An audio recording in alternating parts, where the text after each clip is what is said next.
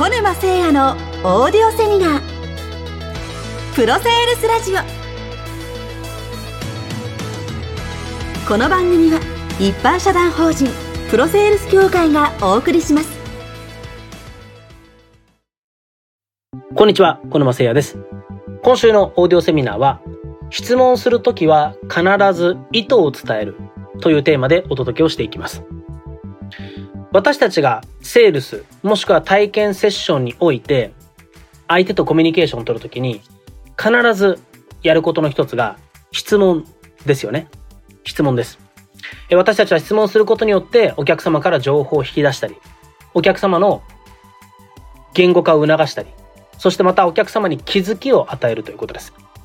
いわゆるコーチング的なアプローチです。コーチングというのは質問することによって相手の気づきを促進するという役割があります。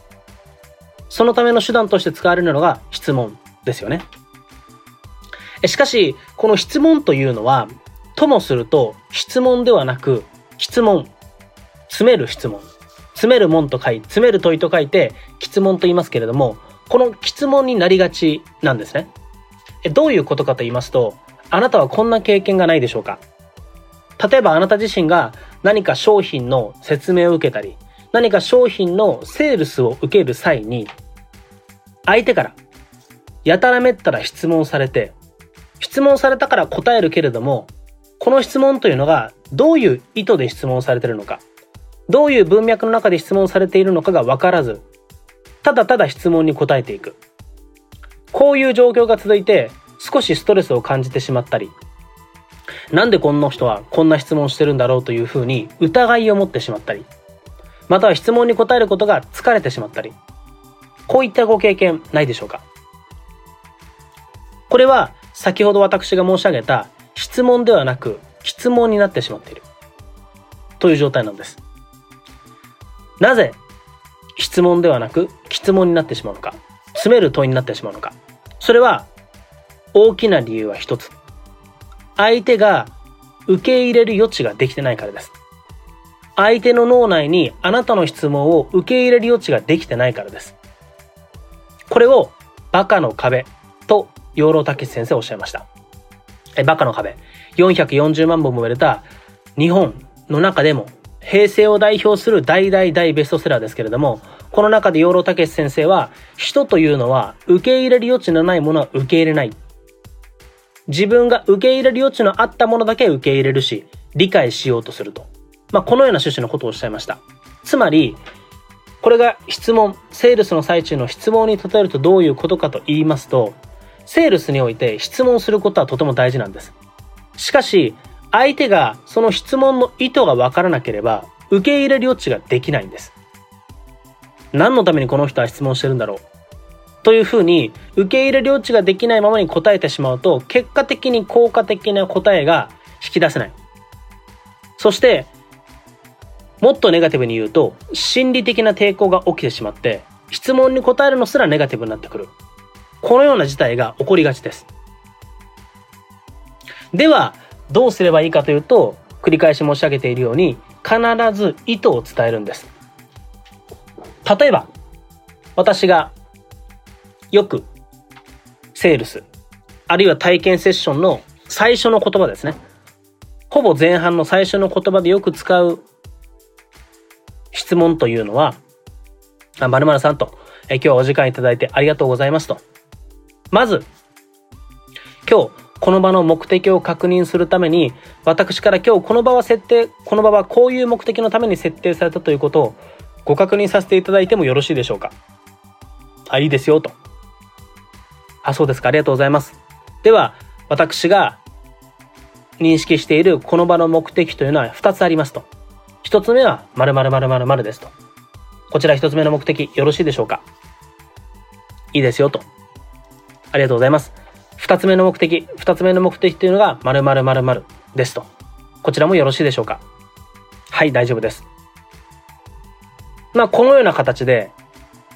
私は最初、前半の時にセールスを開始する場合が多いんですね。もちろんケースバイケースで、このようなスタートにならない時もありますけれども、つまり何がこれ言いたいかっていうと、まず最初にこの場の目的を確認させていただいてもよろしいでしょうかと。こういうことを言ってるんですね。そして、この場の目的は一つ目、二つ目というふうに目的を確認するための質問をしてます。ただこれがいきなり、私からですね、相手に対して、じゃあ、始めていきましょう。えじゃあ、〇〇さん、あなたの今抱えてる課題何ですか？とか、じゃあ、〇〇さん、なんでこの体験セッション申し込まれました？とかですね。このようなことをいきなり質問する方いらっしゃるんですけども、いや、まずは、目的を確認させていただいてもよろしいでしょうか？という意図を伝えるわけですよ。つまり目的を確認するという意図を伝えてるわけです。これがあるのとないのとでは全く違います。全く違います。だから必ず質問をするときにはあなたの意図を伝えていただきたいんです。例えばあなたがコンサルタントとしてのフィードバックをするときには、〇〇さんと、今から専門家の立場として〇〇さんにフィードバックをさせていただきたいと思いますが、よろしいでしょうか？はい、どうぞ。ということでしょうね。これも、あなたに今からフィードバックをさせていただきますよ。あなたに今からフィードバックをするために、いろいろお聞きしますよというふうに質問する前に意図を伝えてるわけです。これが大事なんですよ。で、これがあるから、相手は、あ、今から私はフィードバックされるんだなとか、私は今からいくつか質問されるんだなとか、あ私は今からいろいろ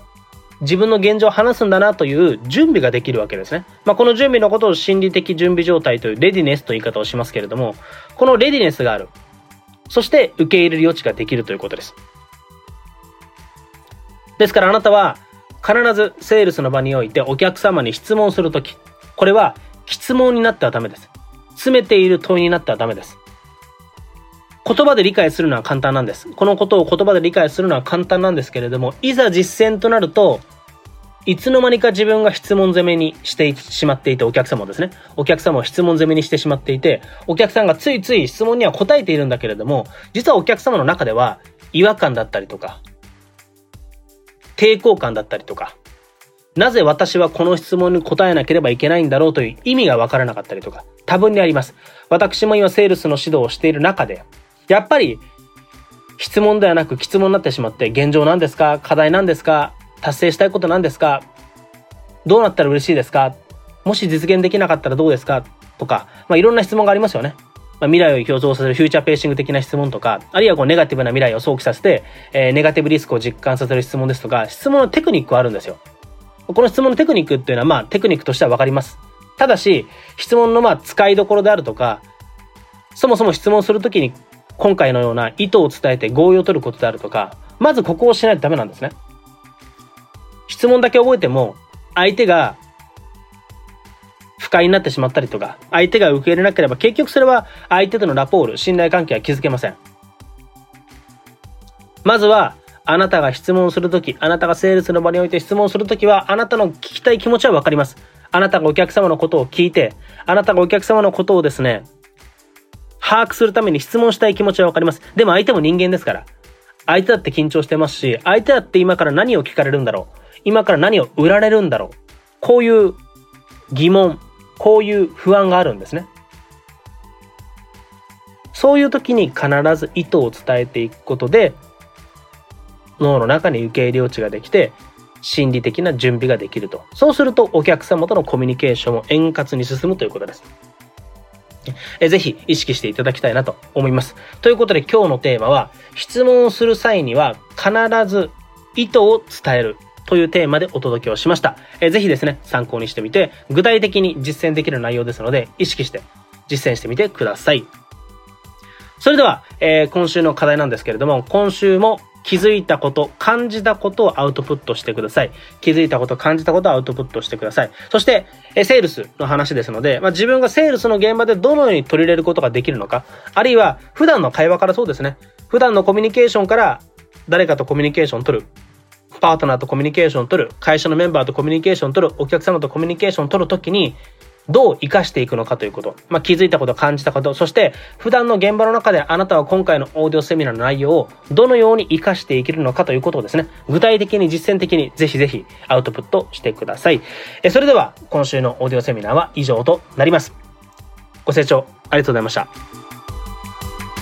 本日の番組はいかがでしたか？プロセールスラジオでは質問を受け付けております。プロセールス協会で検索し公式ホームページにアクセス。質問フォームよりご質問をどしどしお寄せください。またメールマガジン